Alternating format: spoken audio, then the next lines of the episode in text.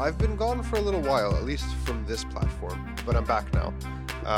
Fill My Hole has been dormant for a long time. I've almost made it into a joke about how it was done on the morning show, but Fill My Hole is one of those things. It's like COVID. It'll never really go away. It'll always kind of be with you, whether you want it or not, whether you mask up or not.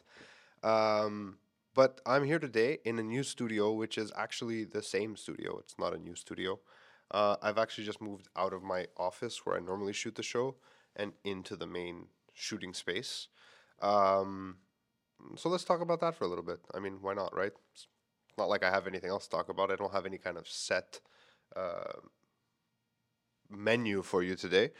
Behind me is a studio I built specifically for a new podcast, a new show I was going to start with my buddy Peter James. This has become one of those, it's a bad joke at this point. Honestly, it's just a bad joke. We've been trying to set up time to get it done forever. We have very different jobs with very different time requirements. I also have two kids, as most of you know. So it's kind of hard to find time where we can both be here at the same time with enough warning that I can make sure that there's not another podcast happening in the space. Because as most of you know who follow, I mean, this show or any of the shows on Pantelis' channel. Sorry, let me just fix this chair here. We have 4, if you count my office studio. So we can't have every studio recording at the exact same time unless they're at the opposite ends of the space. So like the front podcast studio and Pantelis' studio, where he does the French cast and the Pantelis podcast, those two can go at the same time, no problem. They're isolated from each other. But what isolates them is this space in between, which is the Balabanos creative studio, basically. So this is where I shoot client work and stuff like that. So we can't actually have those going at the same time. The same way Pantelis and I can't do a podcast at the same time in our own personal studios, like in my office and his studio, because they share a wall. And he laughs very, very loud, and most of his guests do also. So it kind of interferes with my sound capture. I don't think I'm really interfering with his. I'm by myself and just kind of doing my thing. But yeah, back to this. So this studio I built for Balabanos and James for that podcast we wanted to start. And I figured I might as well use it for Fill My Hole right now, because ever since I moved my office around, I haven't really liked how Fill My Hole looked, because I don't like having the window behind me. I find it's distracting, and it creates like a weird harsh light, which is one of the reasons I bought something that I'm using right now. For those of you wondering, yes, the image does look different. There have been some major changes, not upgrades, because it's not stuff that I got that are new. It's things that I had, just things that I wasn't using because I didn't have the clearance in the other studio. Anyone who's seen pictures of my office knows my desk is up against the wall, and I don't like pulling it out because there's a lot of cables. So it gives me, I don't know, 3 or 4 inches behind the computer where I can place a camera. Whereas here, I have like 5-6 feet in front of me, and I've been able to put my FX3, which is my main shooter, on a tripod. So yeah, and I'm also recording. Even though I'm monitoring myself here on the computer, I'm recording internally because honestly, no matter what I do, I just can't get OBS to give me a good signal. I mean, it's fine sometimes, but it's never as good as recording in the camera. So shit in, shit out, right? The lower the quality going in to the edit, the lower the quality coming out of the edit, no matter what you do. So I really wanted to take advantage of like the color space and the quality, the resolution, the sharpness, all of that.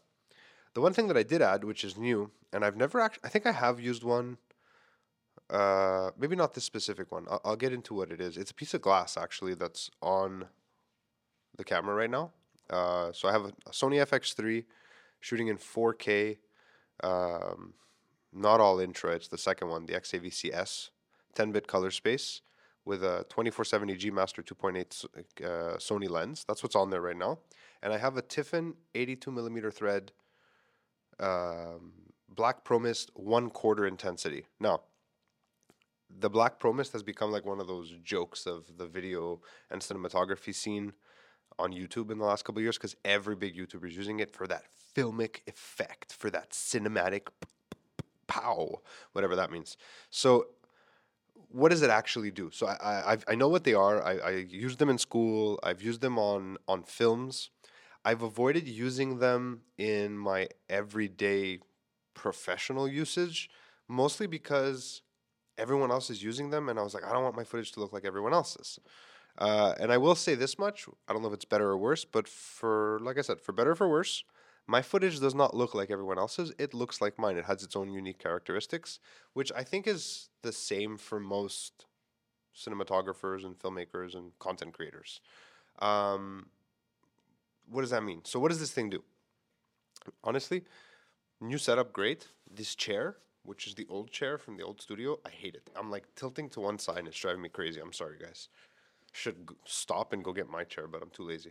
So effectively what this thing does is it adds something called halation. Now, I don't normally shoot with like a light, a visible light source behind me like that. Maybe I'll use practicals like I have on the other side over here. But this is a very popular YouTube thing to do. Sorry, I'm holding a ball joint from a little clamp that I use. I'm just playing with it. So I did it to prove a point. So as you can see, there's this like misty effect happening right around all the light sources, even the ones that are dim behind me, these orange ones.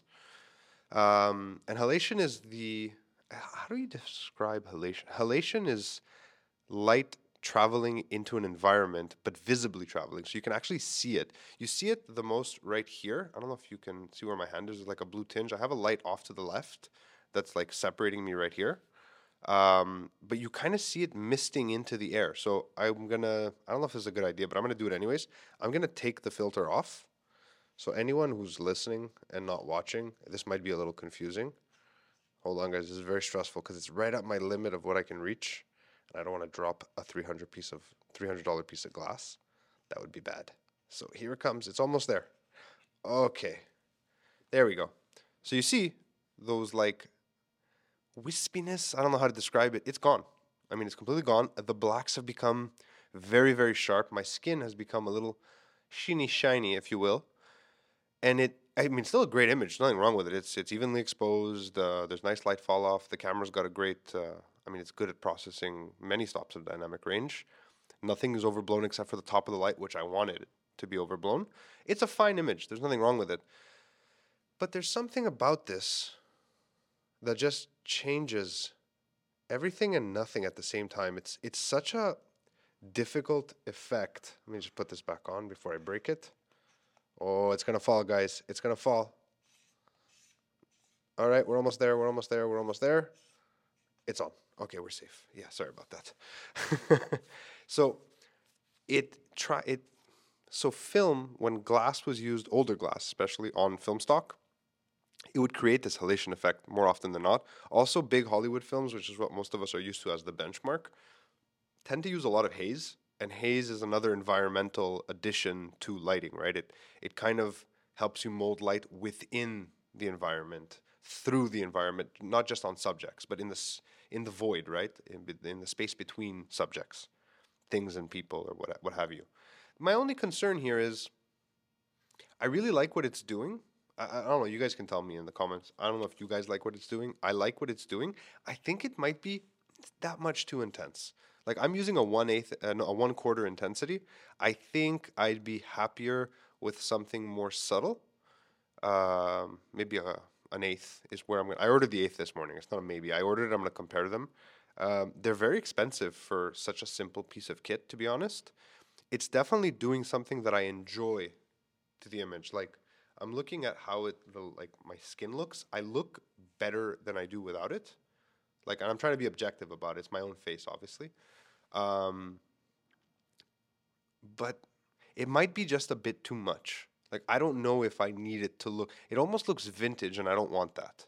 Because we spent so many years moving away from film, which was this gold standard of quality and aesthetic, to these little tiny sensors, these digital sensors, those 3 CCD like camcorder sensors, which sucked and had terrible contrast ratios, terrible color reproduction. And we spent years and years getting to where we are now with these like Red Geminis and 8K sensors and true color and blah, blah, blah, all that stuff. All these amazing, super sharp, super digital images. Now we're like, nah, it's too digital. Let's dial it back a little. So like I understand the need to feel like you want to. I feel it sometimes. I'm like, ugh, it's too digital. And I'm a big proponent of digital. I'm not a purist in that sense. Like, I'm not like, let's move back to film, because digital allows me to do things that film, I would never be able to afford, to experiment with things, to try things. There would never be a film version of film my whole. Like, I couldn't afford to run this many hours of film randomly because I wanted to see something. So it's definitely an interesting vibe. Obviously, the blue light with the orange light kind of gives it a specific kind of feel. Like, I could change the light color and we could see what that does. I'm actually kind of curious to do it. Again, if you're just listening, you're probably very confused. Sorry about that click too. There's a magnet down here. But let's mess with the colors that are on there as soon as I open this. Here we go. So right now we're in like a teal. Let's go into like a deeper blue to almost purple. I don't really like it, to be honest.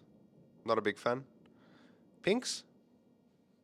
I mean, if I was African American, this would look awesome, because my skin is just not the right shade to go well with purple. Like, I know I've worked with darker skinned actors or models, and the darker the complexion someone has, the more you want to tinge away from like blues and move towards purples, because the interaction of the tones of their skin with the purple light, or even pink light.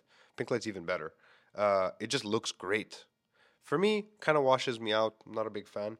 Red's going to look, dumb. Red light gets dissipated really quickly and absorbed into the space. You don't see much. Green, bleh. No one likes it. There's more green. But like teal is where we need to be right now. Yeah, that's where I was. So, I don't know. I would love to know what people think, like non-film people who are watching this and have seen other episodes of the podcast. Does this look good? Does it look better? Is it too smoky? It's hard to really identify what I'm asking, I guess. Even as a professional, I'm not really sure what I'm asking, because I understand what it's doing on a technical level, like scientifically, let's say. I get it, but I don't really understand why I like it. Like, that's the one thing I do like about it, which is why I want to stay, but on a lower intensity. I don't like how much blooming, halation, whatever you want to call it, I'm getting around the light sources. It's a bit much for me, but I really like what it's doing to the contrast and the blacks. It's just evening them out a little bit. And that, honestly, that reminds me of like 80s and 90s cinema. Not late 90s, early 2000s, because we started getting into these really contrasty movies where the blacks were black. You couldn't see anything. But like for The Last of Us, for example, which I believe is using, if I'm not mistaken, I read this somewhere, they're using mist filters, like Pro Mist filters.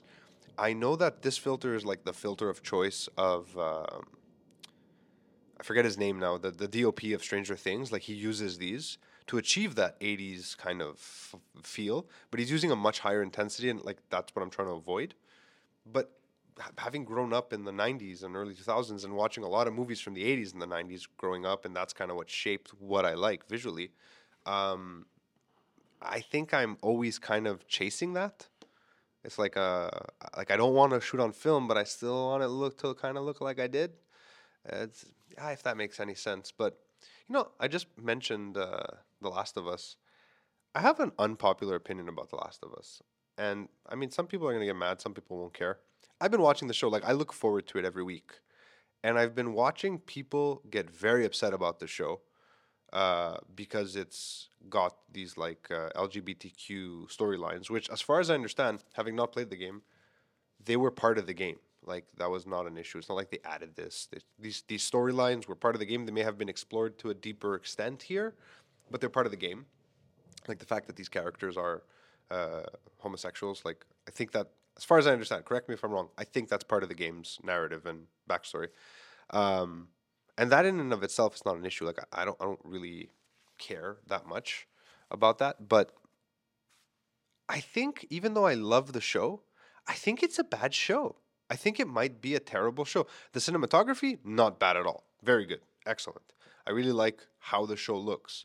But if I was going to benchmark this against another zombie show, for example, in terms of like intensity, emotional response to characters, and overall storytelling, and like feeling like something is at stake, I mean, The Walking Dead blows it out of the water. It doesn't even come close. Like, I watched the first episode of The Last of Us not knowing anything about the game. Zero. All I knew about the game was that it existed. It was about zombies, and I had seen some gameplay of it on like Facebook Live or you know, when people just you can watch people replay certain parts of games. That was my experience with The Last of Us. I was aware of it as a cultural phenomenon in the gaming world, but I didn't know much about it. So I start the episode. I mean, there might be spoilers here if you're not aware of what's going on, so be careful. I start the episode. It's interesting, world building a little bit, character development.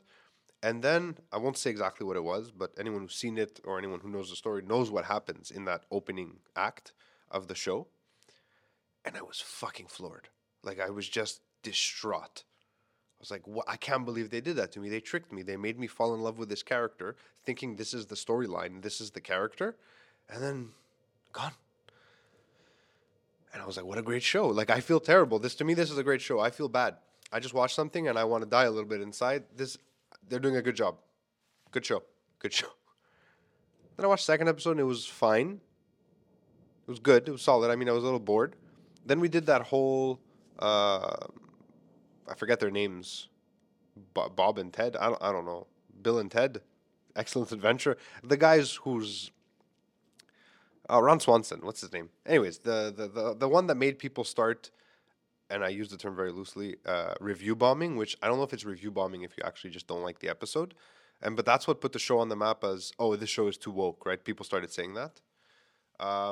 It was a fine episode. Like, as a standalone, not in the context of the series, good episode, great acting, phenomenal acting. Not heartbreaking at all because people were talking about how it's the saddest piece of TV that ever hit the airwaves.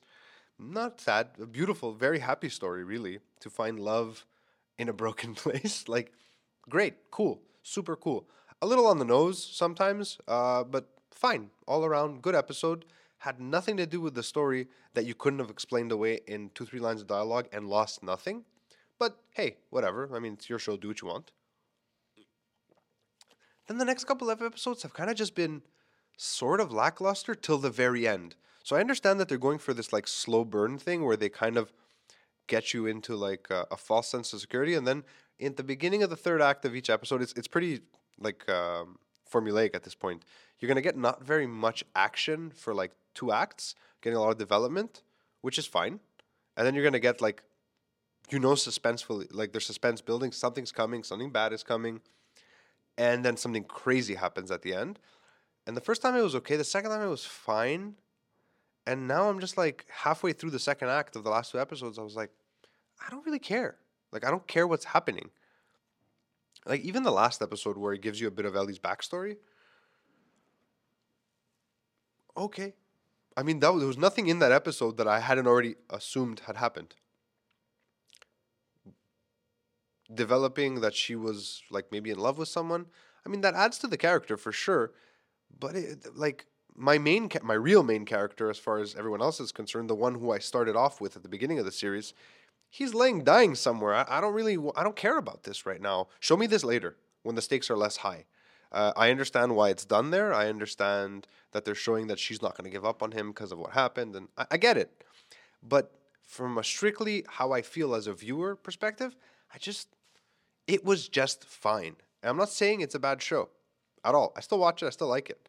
I'm just saying I think it's not as good as we're all acting like it is. I think there's just nothing else right now that's like has that level the way, you know, like, I don't know, like Game of Thrones had Breaking Bad. Breaking Bad, another example of a show that is just fine. It's a great show. Good show. Not as important as people made it out to be. It was good.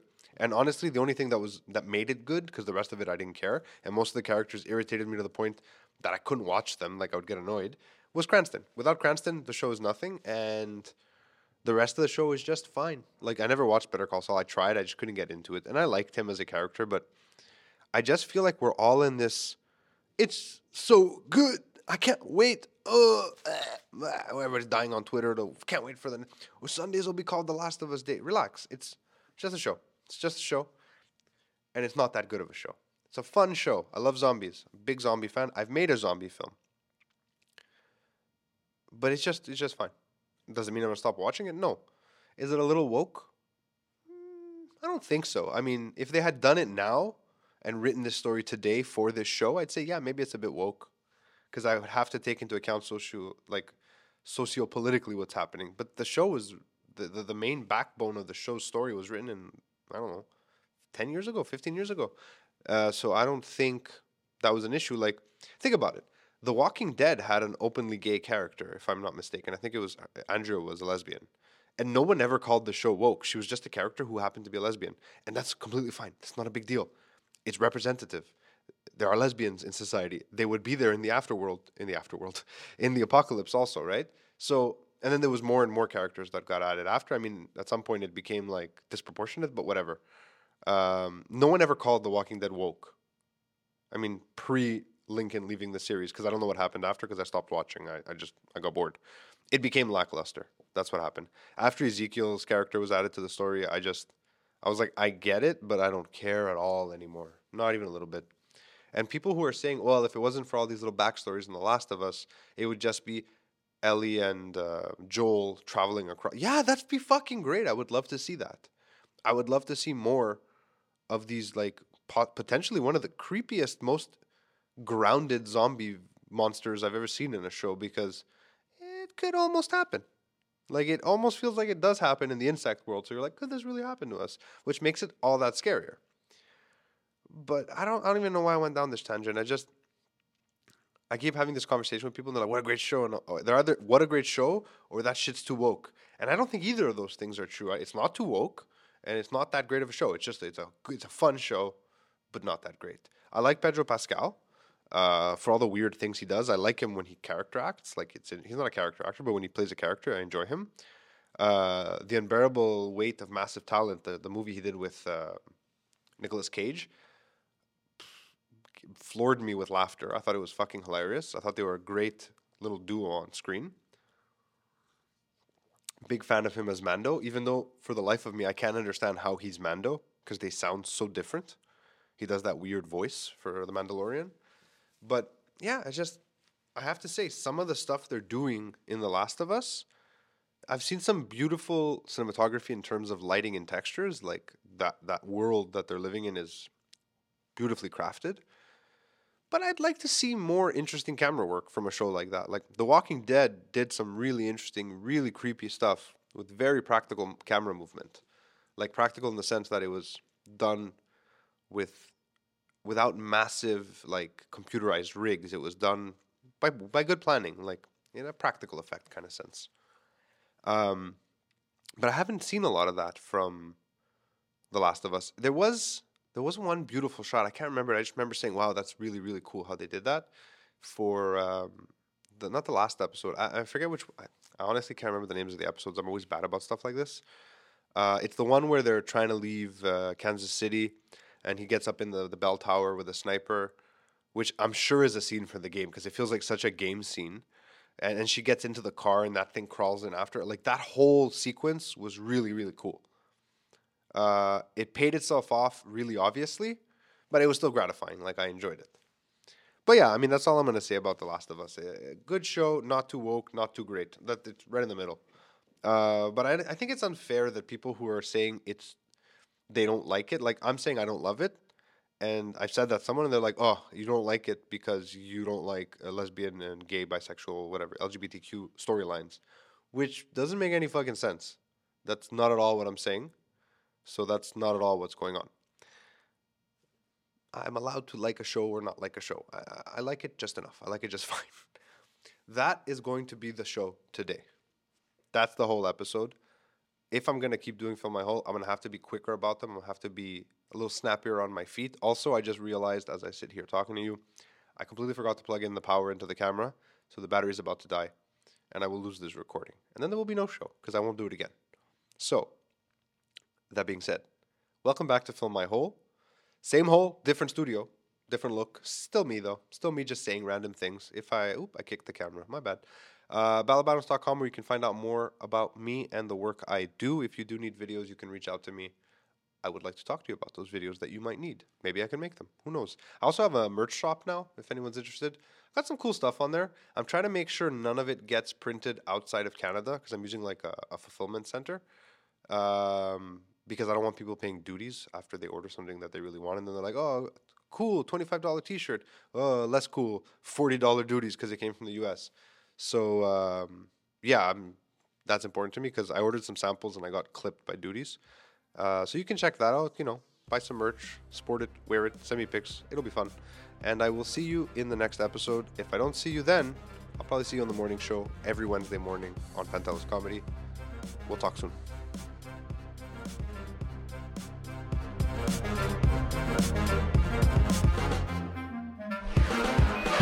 Listen to Fill My Hole. This podcast is available on YouTube in its full video form. If you're lazy and you don't want to Google it and you don't want to search on YouTube, Balabanos.com, hit the podcast section. You can subscribe directly to the RSS feed there. My name is Phil Balabanos, and I'll see you next time.